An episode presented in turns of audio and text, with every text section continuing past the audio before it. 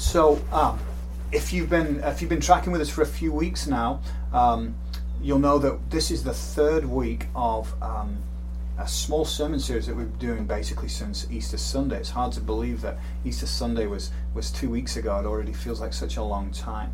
But we've basically been sort of camping in uh, the last chapter and a bit of chapter 20 as well, the Gospel of John. And on Easter Sunday, we were talking uh, about the, the resurrection of Jesus and how he appeared to his disciples. And last week, we got into talking a little bit about um, Jesus um, approaching and meeting the disciples on the, on the shore um, of the Sea of Galilee and how he had um, uh, miraculously helped them catch just a, a, big catch of fish, 153 fish. Um, and so this week, we're going to be finishing up uh, this series and, and rounding off this, this final sort of installment, if you like, of the, the post resurrection story that we find in, in the Gospel of John. And so, if you remember last week, if you were here or you heard the sermon, um, I kind of I said there was something significant about this word burning coals, and I gave this a little teaser last week explaining that I thought there was something quite significant about this. Um, and if you remember from last week, um, in verse 9 it says that when they landed, this is the disciples coming from the Sea of Galilee, they saw a fire of burning coals there with fish on it and some bread, and, and Jesus was there. Um, and again, last week I mentioned that this word, this Greek word in the New Testament, anthrakia, uh, we only find it in two places in the whole New Testament. Um, this place here, and then the other place is in John chapter 18, verse 18. What's going on there? Well, Peter is standing by a fire, and that's that word anthrakia again, uh, by the high priest's courtyard while Jesus is being interrogated uh, by the Jewish leaders. And this is the, this is the setting where Peter will, will deny Jesus. That's right. And he doesn't, he doesn't deny Jesus once, he doesn't deny him twice, he denies him three times. Three times. So much so that we're told in the scriptures that Peter he's raining curses down on himself to deny Jesus, saying, I don't know the man. He's, he's disowning Jesus. And so here's this word. Here's this word that sets up the scene for Peter's um, triple denial. And so, what we're seeing here with this word is that the first time the setting was for Peter's triple denial of Jesus. And today we find that same word is now setting the scene to give us the setting for Peter's triple reinstatement. I don't believe that's coincidence. I think that John, the author of this gospel, intentionally used that word, this word for burning coals, to set up both scenes Peter's denial, Peter's reinstatement. And so after they've eaten, uh, Jesus asked Peter, as we just read that, he says, Simon, son of John, do you truly love me more than these? And so what Jesus is doing here is he's not trying to set up some kind of competition between him and the other disciples that are there, but it's actually the point is that Jesus is doing this publicly in front of the other disciples because it's important that they see Jesus reinstate Peter for the work that he's going to do in the future. And Peter's answer, his answer actually reveals a lot um, because Peter, he doesn't do what he might typically have done, which is drawn some anecdotal evidence from the past to say how much more faithful he is to the uh, than the other disciples. Um, he doesn't give one of his usual brash responses, such as, you know, I will lay my, uh, my life down for you, or, oh, you shall never wash my feet, Jesus, wash my whole body. You know, that would be typical Peter response, kind of over the top. Look how much uh, more I am than the other disciples. Now, you know what? All that's, all that's gone in this exchange here. All that is gone. And there's actually almost seems to be a certain brokenness in him. You know, a sense of here is a man who has had to wrestle with his own failures and with his own sense of shame and guilt. And so instead of coming up with his own brash answer, what does he do? He, he defers to Jesus. And he says, Yes, Lord, you know, you know that I love you. And Jesus responds is to, he says, Feed my lambs. And then again, he asks him again, doesn't he? Simon, son of John, do you truly love me? This time, not focusing on more than these, but on himself, on Jesus. Do you truly love me? And again, Peter responds, Yes, Lord, I, you know I love you. Jesus' response this is this time is take care of my sheep. And then that third time, this is kind of where it stings Peter a little bit, isn't it? Jesus, again, he says, um, John, Peter, son of John, do you truly love me? Three times Jesus has asked Peter.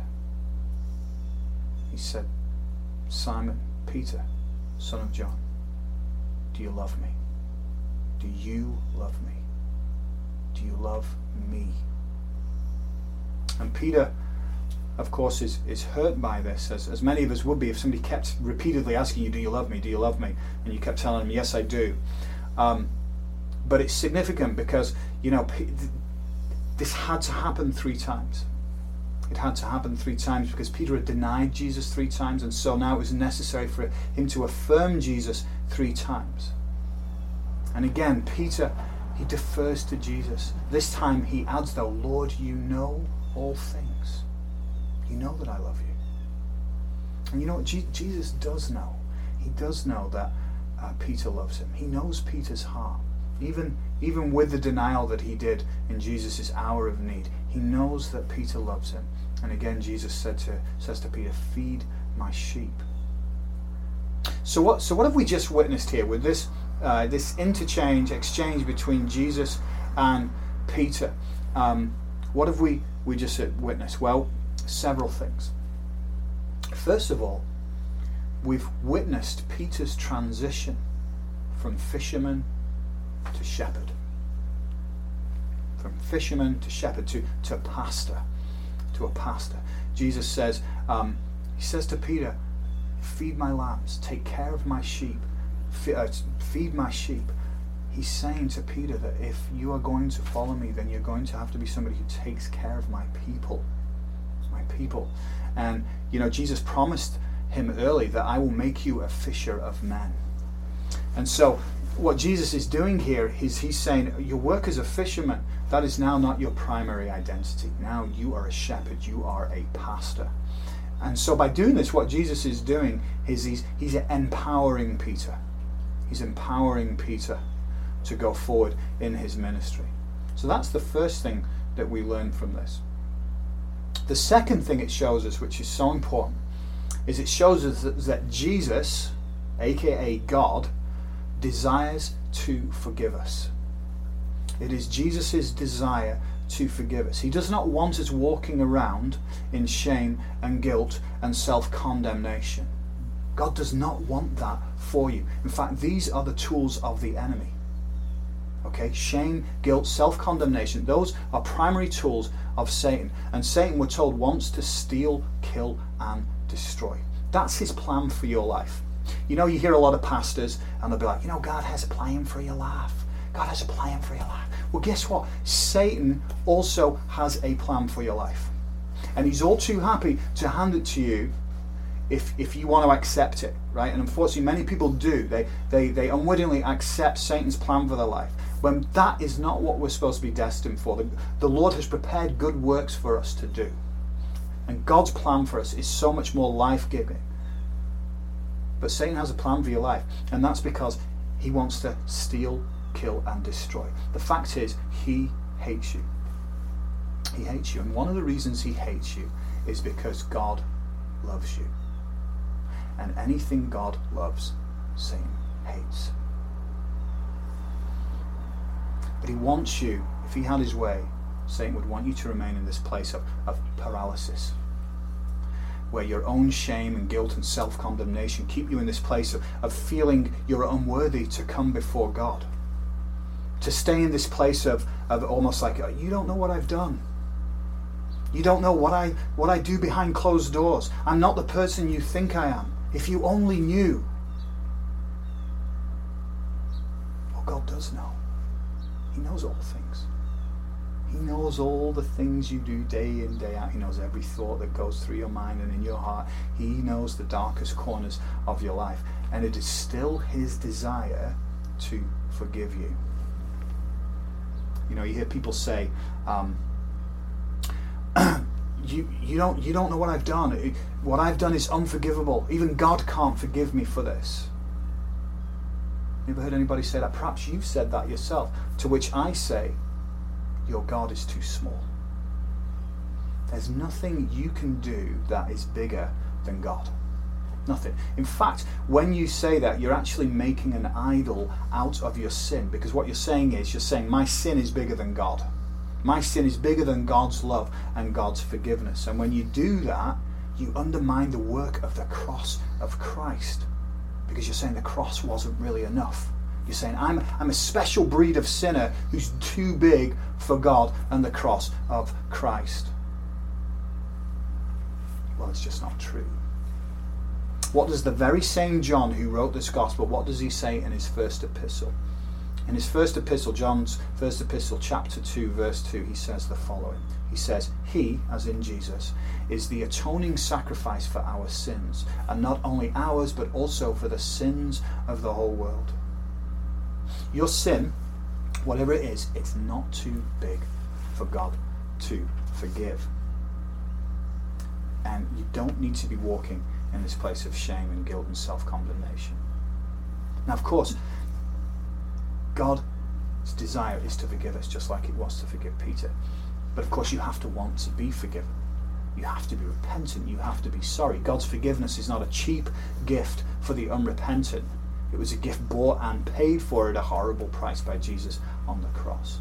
And again, John, in his first epistle, this time chapter 1, verse 9, he says, If we confess our sins, he is faithful and just and will forgive us our sins and purify us from all unrighteousness. It's actually that, that simple, folks. And whatever you've done, or maybe whatever you're still doing, is not too big for God to forgive if you come before Him with a repentant heart. God's desire is to forgive us, just like Jesus' desire was to forgive Peter. If you still don't believe it, let me let me read a little bit of Psalm 103 to you. Chapter 10, uh, Psalm 103 verses 10 to 12. Listen to what it says. Speaking of God, He does not treat us as our sins deserve or repay us according to our iniquities. For as high as the heavens are above the earth, so great is His love for those who fear Him. As far as the east is from the west, so far has He removed our transgressions from us. It's an amazing piece of scripture that talks about the Lord's uh, love, how He is He is gracious and compassionate and slow to anger, right? And by the way, that's what I just read you there. That's from the Old Testament. Okay, um, yeah, the old that's the Old Testament God right there. Some people like to create this this lie that oh the, the God of the Old Testament and the God, God of the New Testament they're not the same God. The God of the Old Testament is full of wrath and vindictiveness and all this kind of stuff. And really, is that what you get from reading that psalm right there? So great is His love. No, God's character is consistent through both the whole Bible. Is there a wrathful side to God? Absolutely, because God hates sin and evil. Without that, we wouldn't have justice. But God's desire is to forgive us because of his great, great love for us. So, as I said earlier, we, uh, we witnessed Peter go from being a fisherman to a shepherd, to being a pastor to the sheep who belong to, to Jesus' flock. And now, Jesus shows Peter what this will, will cost him. He says in verse 18 and 19, Jesus says, Very truly I tell you, when you were younger, you dressed yourself and went where you wanted. But when you are old, you will stretch out your hands, and someone else will dress you and lead you to where you do not want to go. Jesus said this to indicate the kind of death by which Peter would glorify God. Then he said to him, Follow me. So, Jesus, right here, what he's doing is he's prophetically telling Peter how he will be martyred. How following Jesus will ultimately, it will cost him his life. And we get an indication of, of the death that Peter will meet here when we read that phrase, will stretch out your hands. This was most likely an indication to Peter being crucified. And in fact, uh, traditional church history tells us that Peter was indeed crucified, and that as um, as the story goes, he was uh, chose to be crucified upside down because he did not consider himself worthy enough to be crucified in the same manner as, as Jesus. Um, and Peter was most likely martyred, as probably was Paul, um, in the sort of early to mid 60s AD. uh, probably under the great persecution under Emperor Nero, which was um, which was set off by the Great Fire of, of Rome in AD 64, and uh, the Christians were um, falsely accused and blamed of being responsible for the fire in Rome. It wasn't their fault at all. And so what happened was there was a huge persecution broke out against the Christian community. And it's believed that Peter and Paul uh, were killed during this persecution.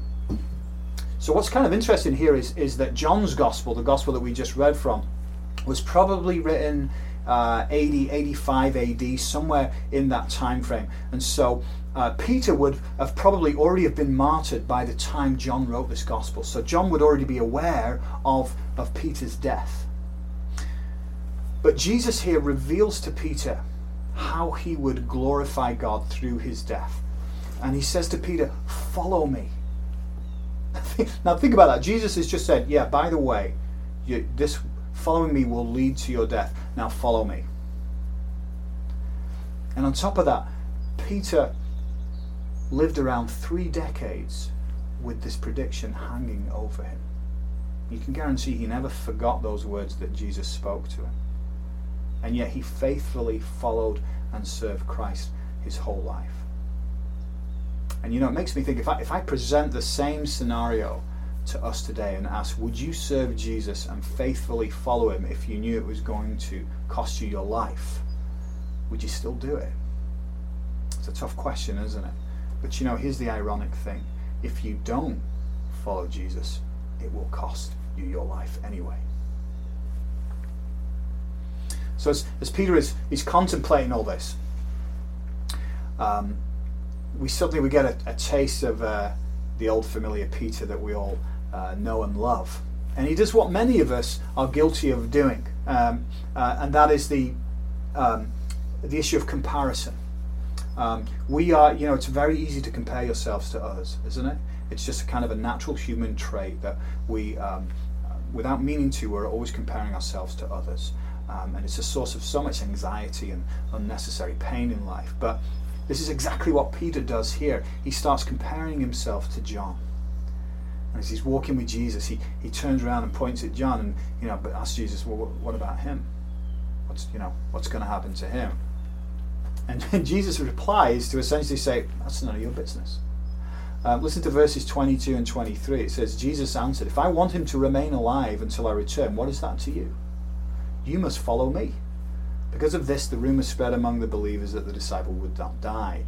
But Jesus did not say that he would not die.